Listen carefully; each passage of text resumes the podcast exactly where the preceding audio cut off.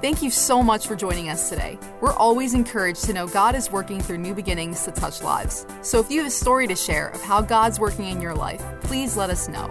Send us an email at mystory@newbeginningsnj.org. Now prepare your heart to hear a word from God today.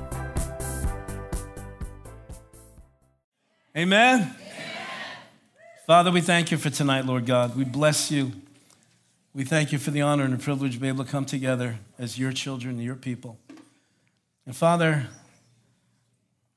by an act of our will, we open up our hearts to you to receive from your word in such a way that it changes the course of our lives. We thank you, Father, as we continue this weekend studying your word, Father, that there's some of us, Lord God, that are going to actually change course in life, move in a different direction, moving into this new season of life that's before us. And we trust you, God, that according to Proverbs chapter 3, Father, you're going to direct our path as we acknowledge you. In Jesus' name, amen. Amen. Amen. A couple of years ago, Dunkin' Donuts came out with a slogan, "America runs on Dunkin'." Our society today could take that slogan, tweak it just a little bit, and say, "America runs on anger," and it would be totally accurate. I don't know that there's ever been a time in our society, in our culture, in this nation, in human history, where there's been such anger fueling the lives of so many. It seems like it's all over social media content. It spews forth out of the mouths of people from all backgrounds. Yes, even some Christians can't seem to control themselves. And the Bible speaks out against ungodly anger. Ungodly anger. I want you to say ungodly anger. The Bible speaks against it. We know that. Proverbs chapter 22, verse 24, "Make no friendship with an angry man, and with a furious man do not go, lest you learn his ways and set a snare for your soul." We get entangled in our souls when we hang around with people who are constantly displaying ungodly anger. It doesn't bless God. It doesn't bless people. James chapter 1, verse 19, "My dear brothers and sisters, take note of this. Everyone should be quick to listen, slow to speak, slow to become angry." Verse 20, "Because human anger does not produce the righteousness that God desires." Are we all in agreement that ungodly anger is not good? Yes. That's not where we're going. That's not the message. Here is the message. Although we acknowledge that man's anger is ungodly, we must also realize that there is a godly anger that produces righteousness. I'm going to say it again before I go any further. Although we acknowledge that man's anger is ungodly, and I'm going to need you to really pay attention to this message. I'm going to need you to put aside a lot of preconceived ideas in order for you to receive the truth of the word as it pertains to this topic. Again, ungodly anger is a curse. Ungodly anger does not bless people. It does not bring righteousness. But there is a very big difference between ungodly anger and righteous indignation. There is a very big difference between somebody being triggered and acting in rage and the person who is honestly convicted of God to come against ungodliness and unrighteousness. I'm going to give you probably one of the best examples I can in the life of the Lord Jesus Christ. Are you with me? Yes. John chapter 2, verse 13. "Now the Passover of the Jews was at hand, and Jesus went up to Jerusalem.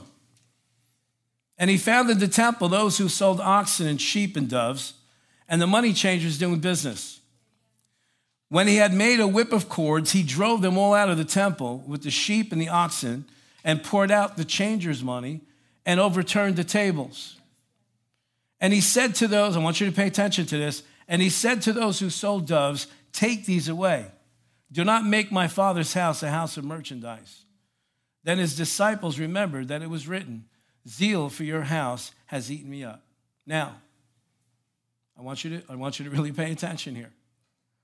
This was not an out-of-control fit of rage, but a thought-out response based in Scripture. You notice that it was measured. It was thought out. It was a response. It was not a reaction. He made sure that they would suffer no loss. He took time to put this cord together that he was going to use as a whip. I want you to grasp this. Do not let the Scriptures just go through your head without you understanding the significance of every verse and every word. It tells us Jesus comes to the temple. He observes conduct that is extremely ungodly. It is not honoring God. In fact, it's disrespectful to the place that was supposed to be a house of prayer. The people took advantage of the crowds that were coming to make profit. They were not there with the right motives. And so Jesus takes this whole scene in, and he begins to kind of formulate a plan on the inside. How is he going to respond to this ungodliness? You remember, if you're familiar with the Feast of Passover, Passover requires the cleansing of the house before the feast can be celebrated, okay? Even to this day, the head of the house will have to go and inspect, and special silverware, special dishes, special pots are brought out that are used for this time. Every cabinet, every closet, every part of the kitchen has got to be swept out, even with a feather, to make sure that every crumb that might have leavening in it would be removed. Symbolic about cleansing the house. Jesus comes to the temple at the time of Passover, and he sees the ungodliness. He sees the filthiness. And what's he doing? He's cleaning the house to get ready to celebrate the Passover, when the Lamb of God would be sacrificed. And so, with thought, he puts together this plan. I don't see him seething. I don't see him enraged. I see him putting this cord together, possibly braiding it, possibly putting it together to use to make this point. You notice that he took care. He turned over the tables. He told them to take the oxen and the sheep or get them out of here. But then he turns to the ones who had the doves, and he said, take these away. Why? He wasn't there to cause them to suffer loss. You know, you see these movies, and, you know, and the first time I made the connection with the Scripture and saw one of the Hollywood portrayals, I went, oh my God, how ungodly they portrayed this. They show Jesus taking these cages with the doves and smashing them, and the doves flying away. That's not what it says happened here. So was he angry? Absolutely. Was he out of control? No. And you and I need to take a lesson from this, a life lesson. We can have righteous anger on the inside, but not do damage to individuals. Are you listening to me? I hope this gets in clear. Psalm 69:9, I'm going to read from the Passion paraphrase. My love for you, this is Jesus' heart. My love for you, Jesus' love for the Father, has my heart on fire. My passion consumes me for your house. Nothing will turn me away, even though I endure all the insults of those who insult you. Those money changers, those people with selling the sheep and selling oxen and selling and the doves and all this other stuff were insulting God. And Jesus wasn't going to put up with it. Jesus was using righteous anger to set things right in the house of God. His passion was to right wrongs. It's not wrong for us to respond to unrighteousness with thought-out action, but we are never to respond with a knee-jerk reaction and just spout out anger and come against individuals and people. People are not your enemy. I'll say it again. People are not your enemy. Now, the title this weekend is Anger Management. It's not what you think. The real anger management problem is that most Christians have lost their anger and have become way too tolerant of what the enemy has done in their lives and what the enemy wants to do in the life of your family, in the life of your loved ones. Too tolerant. Unfortunately, many Christians have no anger to manage, and it becomes so pacified, complacent, so wishy-washy. The evil takes place right in front of our eyes, and we do nothing about it. Yeah, I didn't think this was going to go over that big.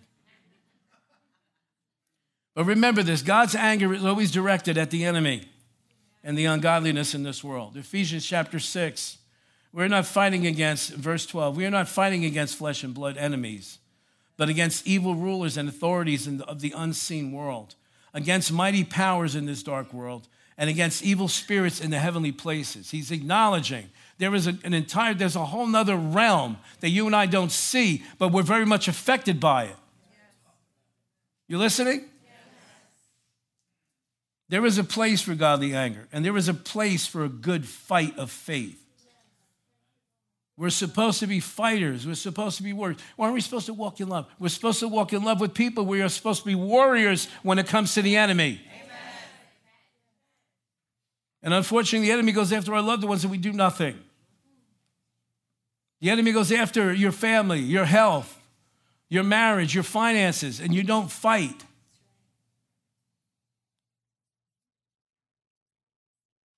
Can't stress this enough. 1 Timothy chapter 6, verse 12. Fight the good fight of faith. Lay hold on eternal life. This is the same Paul who wrote the love chapter. You got this? The same Paul. It's not a different Paul. The same guy who wrote about love, and we love to talk about love, and we love to read it at weddings. He says, fight the good fight of faith.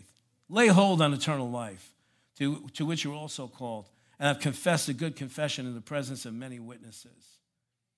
Paul took special care to write to Timothy about getting into the good fight. Timothy was a timid young man who Paul was determined to raise up as a warrior. 2 Timothy chapter 1, verse 7, I'm going to read to you from the Amplified. For God did not give us a spirit of timidity, of cowardice, of craven and cringing and fawning fear. But he has given us a spirit of power and of love and of calm and well-balanced mind and discipline and self-control. These are the promises of God. Pastor, I just can't help myself. When I get triggered like this, I just can't help myself. The Bible says that you can. You choose not to. Because you don't think things out. You let things get in your heart and your emotions, and you lash. And when we lash out at the wrong individuals. We lash out at each other instead of lashing out at the spirit that tries to bring division in a household, against the spirit that tries to bring fear into the heart of one who's been called by God. The Bible tells us that the righteous are bold as lions. Where is that boldness? Where is that spirit of the warrior? Where is that person who will take the sword of the Spirit and go to battle on behalf of others? God is calling at this hour right now for his church to rise up, to throw off the complacency, to stop tolerating everything, and to start speaking out, and to start speaking to the spirits behind the things that are affecting all of our families and our marriages, our health, our finances, our very mental stability. Paul's message to Timothy, get a backbone, buddy. God wants us to fight against the enemy. Our weapon is the word, the sword of the Spirit, and we release the sword with our mouth. We speak, we just did when we prayed together for individuals that are in need. We release the word of God, the sword of the Spirit. And remember, you have an unseen enemy. People are not your cause for anger. You don't know the people that are in my life. You don't know my husband. You don't know my wife. You don't know my girlfriend. You don't know my mother-in-law. The Bible tells us that people are influenced by this unseen realm. Go to war. Take authority over those things that are controlling them. Pastor, you don't know, my kids are crazy. My teenagers are out of control. They're so rebellious. Take authority over the spirit of the world that is trying to control them.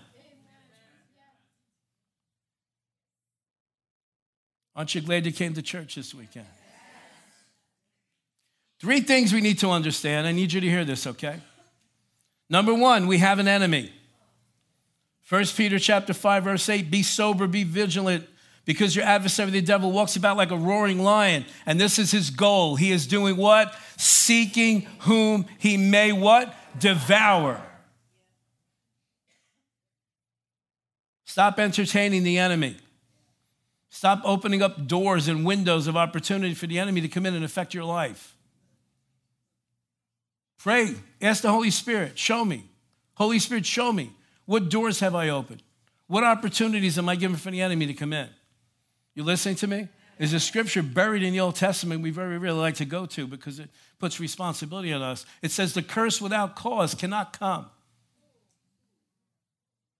I just don't know why this is happening. I don't know why it's happening either. Pray. Ask God. If you go to God with an honest heart, he'll show you. You opened up this door. You opened up that door. You let the enemy in. You've been in unforgiveness. You have bitterness in your heart. Hallelujah. We're so glad we came to church this weekend. Yeah. Number one, we have an enemy. Number two, we have weapons. 2 Corinthians chapter 10, verse 4, the weapons we fight with are not weapons of the world. On the contrary, they have divine power to do what? Demolish strongholds. Let's go back to number one. What? The enemy is be sober, Peter says. In other words, open your eyes. Start thinking stably. Be vigilant because your adversary, the devil, walks about like a roaring lion, seeking what? Or who? Whom he may devour. Now, put that together with the next scripture. We have weapons that have been given to us, and they're not weapons of this world. They're supernatural. They're mighty through God.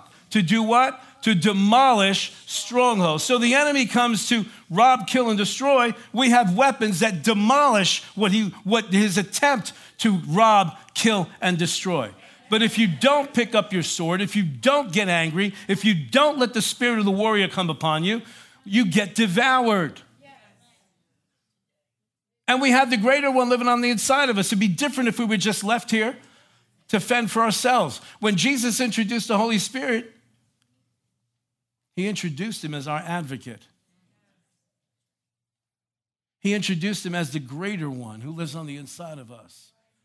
The one who takes hold together against whatever's coming against your life, coming against your family, coming against your children. The enemy comes to take ransom, to take captive, to kidnap our family members. And we sit back. Number three, we are soldiers. Turn to somebody, say, I'm a soldier. 2 Timothy chapter 2, verse 3. You, therefore, must endure hardship as a good soldier of Jesus Christ. Oh, but it's hard, Pastor. Of course it's hard. The scripture says, endure. Turn to somebody, say endure. Turn to somebody else on the other side, it's not easy. But it's possible. I'm here this weekend to rile everybody up.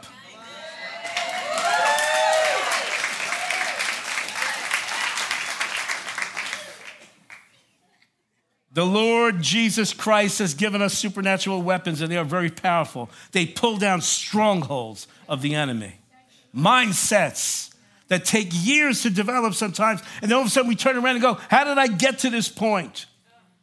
How did my heart get hard like this?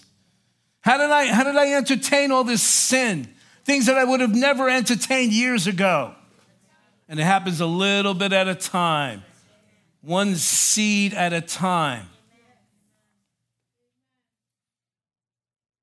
And one of the biggest problems is getting Christians. We're not talking about unsaved people.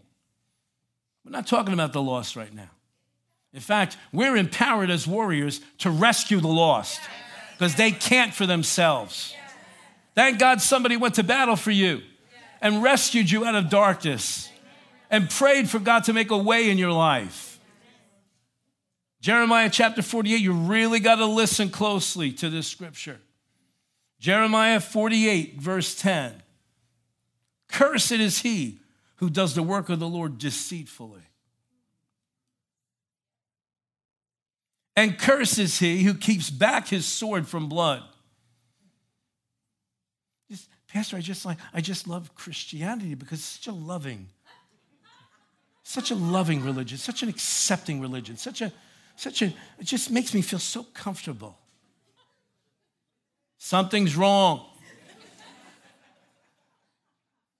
Because Jesus got a lot of people mad.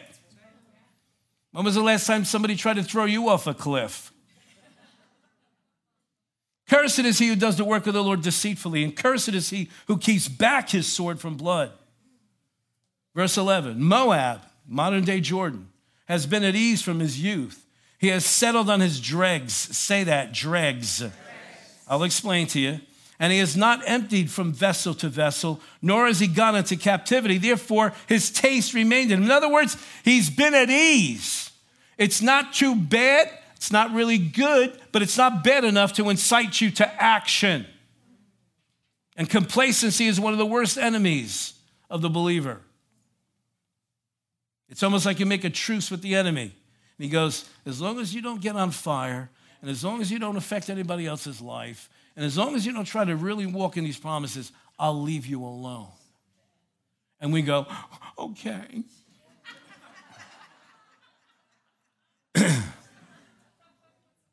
He has not emptied. He's not been emptied from vessel to vessel, nor has he gone into captivity. In other words, it hasn't gone really, really bad, but he's not doing too good. And therefore, his taste remained in him. His personality never changed. His character never changed. He never reflected the life of God, just floated along in life. Therefore, behold, the days are coming, says the Lord, that I will send him wine workers, I'm going to explain it all, who will tip him over and empty his vessels and break the bottles. This is a perfect picture of complacency. The dregs that it's talking about is the scum that accumulates on the top of wine. And if it is not skimmed off, it will settle to the bottom and it will make the wine undrinkable. And so, that's a picture of many lives. Nobody in here, of course. They're just floating through life, not really accomplishing much, but not really living a disastrous life either. And so what happens? There's no incentive to change. There's no incentive to repent. There's no incentive to go get right with God. There's no incentive to cry out to the Lord and say, please change me. Don't leave me like this. And so just like that wine, the scum never gets skimmed off the top. And it settles into that person's soul. And their personality never changes. And he says, if you don't take action, I'm going to come and I'm going to tip your barrel over. Why? Because they would not pick up their sword. There is going to be a time. In fact, there's going to be multiple times in everyone's lives you're going to have to go to battle. And most of the time, you're going to have to do it on your own. It's your battle. I can pray for you. People can help you. We can encourage one another. But you have got to pick up your sword and go after your enemy and win your battle. And honestly, you wouldn't want it any other way. So my challenge to you, get stirred up and go after everything the enemy has robbed from you. Get stirred up and go after your family. Get stirred up and go after go retake your dignity that was robbed from you. Go back, get your health restored. Gain your freedom. Stop living in slavery. Go get your finances restored. Demand that the enemy return everything that he stole from you. It's a scriptural principle. He's got to bring it back 7 times. Use your sword. Become a warrior. Start looking for battles instead of running away from them. And listen, well, you know, I thought the battle belongs to the Lord. Yeah, battle belongs to him. But let me ask you this question. If God was going to take care of your enemies without your involvement, why did he bother to give us instructions that we should deal with the enemy?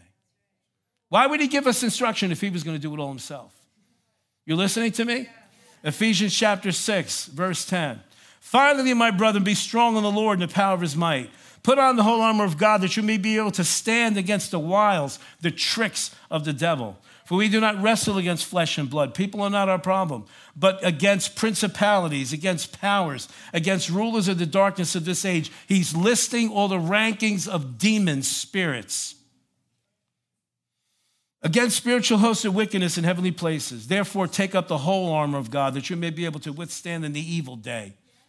How many have ever had an evil day? How many have ever had an evil week? How many have ever had an evil year?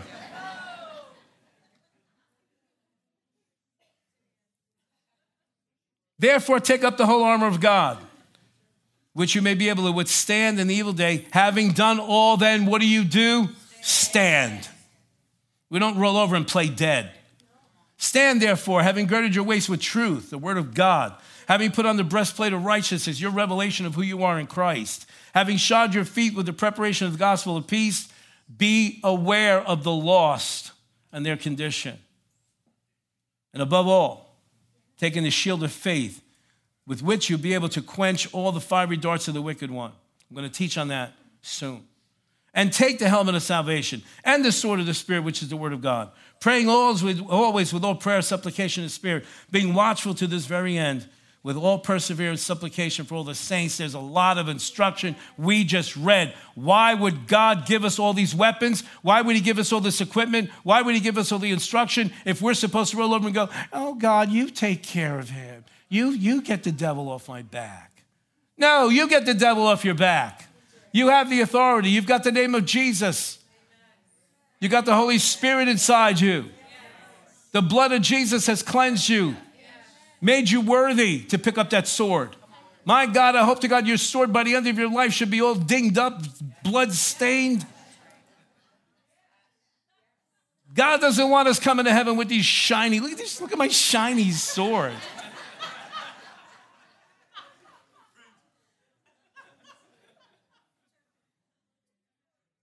Listen, here's the message. Put your enemy in the right category, or you may begin to befriend him. Yeah, I'm going to say it again. Put your enemy in the right category, or you may begin to befriend him. David and Goliath, we all know the story. King Saul is encamped across the valley from the army of the Philistines. Goliath, the giant. You know what Goliath means in Hebrew? Goliath means the exposer, the one who brings to shame. And boy, did he expose Saul and the army of the Israelites. They're all shaking in their boots. And if they had boots, I should say they were shaking in their sandals, okay? And King Saul's all the way, his tent's all the way in the back, way far from the battle. The Goliath, the giant, has been taunting the cowardly Israelites for 40 days. 1 Samuel chapter 17, verse 8. Then he, Goliath, stood up and cried out to the armies of Israel and said to them, listen to what your enemy speaks to you. Why have you come out to line up for battle? This is what he's saying to the army of Israel. Am I not a Philistine? And you the what? And you the who? Remember that, because that's going to play an important part in this story. Choose a man for yourselves and let him come down to me. If he is able to fight with me and kill me, then we will be your servants. But if I prevail against him and kill him, then you shall be our servants and serve us. And the Philistines said, I defy the armies of Israel this day. Give me a man that we may fight together. And when Saul and all Israel heard these words of the Philistines, they were dismayed. You know what dismayed means? They fell apart and greatly afraid.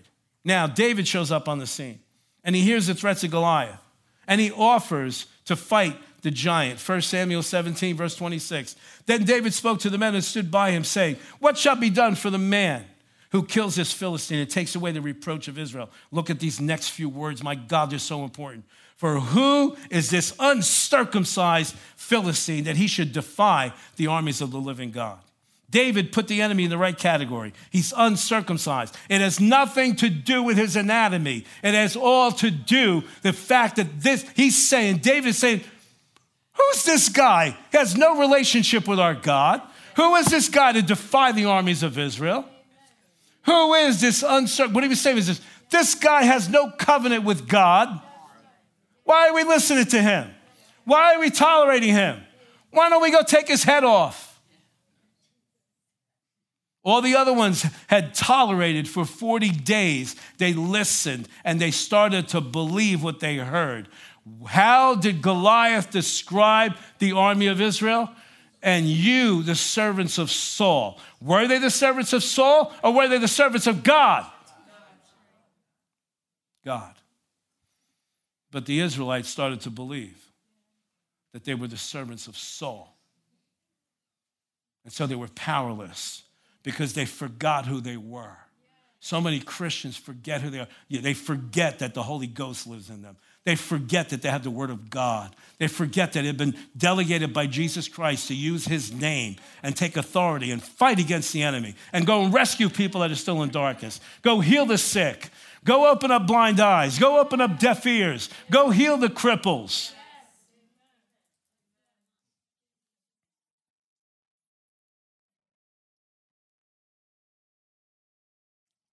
David was acknowledging, Goliath has no relationship with our God.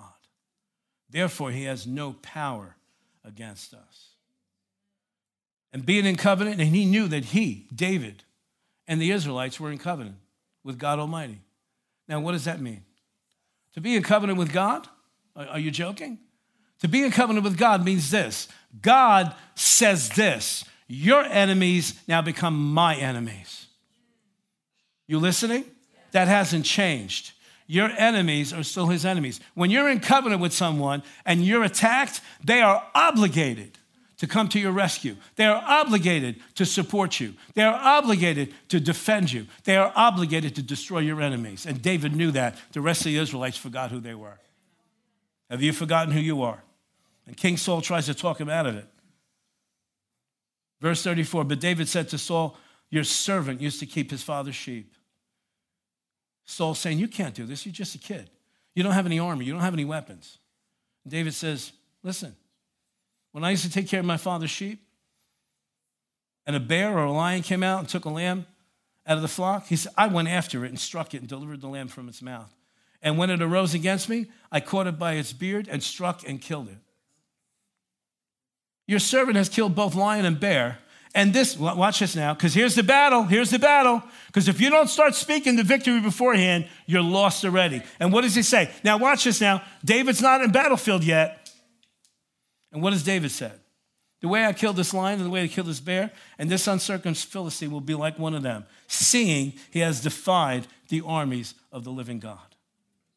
Moreover, David said, the Lord who delivered me from the paw of the lion and from the paw of the bear will deliver me from the hand of this Philistine. And then Saul says to David, go and let the Lord be with you. Listen to me. Please, if you don't get anything else this weekend, listen to me. You have to put the enemy in the track record you've established with God. You don't let, just because something shows up that you never dealt with before, you have to have that thing on the inside that rises up and say, wait a second. I might be facing you for the first time. But I've killed a lion, and I've killed a bear, David said. You rise up and you go, wait a second. I might not have dealt with you before, but I've dealt with your brothers. I dealt with fear and anxiety. I dealt with panic attacks. I've dealt with poverty. I've dealt with attacks in my physical body, and God restored me every single time. You listening to me? But listen, if you don't put the enemy in the right category, then the enemy tries to overtake you in your mind. Goliath had them convinced that they weren't connected to God. He had them convinced that they were connected to Saul, a mere man. Powerless. And you've got to start declaring the outcome before the battle starts. Listen. 1 Samuel 17, we're back there again, verse 40. Please, Don't disconnect now. Then he took a staff in his hand and he chose for himself 5 smooth stones. You know the story. And he drew near to the Philistine. He didn't wait for the Goliath to come to him. He drew near to the Philistine. So the Philistine came and began drawing near to David, and the man who bore the shield went before him. He's got a little guy there with a shield next to him. Verse 42. And when the Philistine looked about and saw David, he disdained him. Just like the enemy tries to do to you. Who do you think you are? The enemy will come and whisper in your mind, I know what you're really like behind closed doors. Yeah, everybody at church thinks you're so great, but I know you. And you start going, yeah. What you should do is some, shut up. I don't talk to you. He disdained him, for he was only a youth, ruddy and good looking. So the Philistine said to David, am I a dog that you come to me with sticks? Yeah, pretty much. And the Philistine cursed David by his gods, but his gods have no power. And the Philistine said to David, come to me, and I'll give your flesh to the birds of the air and the beasts of the field. And the enemy says to you, oh, God's not going to rescue you this time. Yeah, he healed you the last time, but this one's much worse. Oh, yeah, he provided for you the last time, but this time you're on your own. Then David said to the Philistine, now listen to these words, because here's where the real battle was fought. And David said to the Philistine, you come to me with a sword and with a spear and with a javelin, but I come to you, oh my God, that we would respond like this. But I come to you in the name of the Lord of hosts, the God of the armies of Israel, whom you have defiled. This day the Lord will deliver you into my hand, and I will strike you, take your head from you. And this day I will give the carcasses of the camp of the Philistines. And when I'm done with you, I'm going to go after the rest of them. And I'm going to give them to the birds of the air and the wild beasts of the earth, that all the earth may know that there's a God in Israel. Then all this assembly shall know that the Lord does not save with sword and spear, for the battle is the Lord's, and he will give you into our hands. Come on, how could you just sit there? Bottom line is this, when we get angry enough at our enemies, the devil and all he does to us, then we become equipped to do battle. But remember, the battle is always won with our words before we ever get to the battlefield. David declared who Goliath was. You and I need to declare that the enemy is only a roaring lion. His teeth have been pulled out by Jesus in the resurrection. All he can do is roar. God has given us the ability. Where do you think we get anger from? It's misdirected because of the fall. It's misdirected because of sin in our life. But the ability to become angry comes from God when he created us, to be used for righteous anger and righteous indignation, to stand up for what the word says, to stand up for all that's godly, and to come against everything that's ungodly that's tried to pollute our families, to pollute our children, to come against our health and our finances, our marriages. God's given us the ability to get angry so that we'll use our authority against the enemy and not roll over and play dead. He wants to win through us. Pick up your sword, get on your knees, and fight. Pray, submit to God, resist the enemy, and you watch him flee. Are you listening to me? Yes. Are you listening to me? Yes. Father, I pray in the name of Jesus that everything that's been shared from your word, God, would penetrate our hearts, would bring us to the place to get stirred up, to get riled up, to realize and look back in our lives and realize, man, I've been tolerating this and tolerating that, and I've gotten so comfortable here and so complacent in this area. Father, shake us in our spirit. Cause us to appreciate the weapons of our warfare that have come to us through the death, burial, and resurrection of the Lord Jesus Christ. Father, I pray that you raise up warriors in your church. I pray that the spirit of power and might will come upon us once again, Father, that we would rise up and do battle. Always in your name and always for your glory, Father. In Jesus' name, amen. Amen. Amen. Amen. Praise God. Thanks for listening to this message. We pray that you're blessed and lifted up by God's word. If this message helped you today, please consider supporting New Beginnings financially. You can just go to newbeginningsnj.org and click the Giving tab. We hope to see you soon.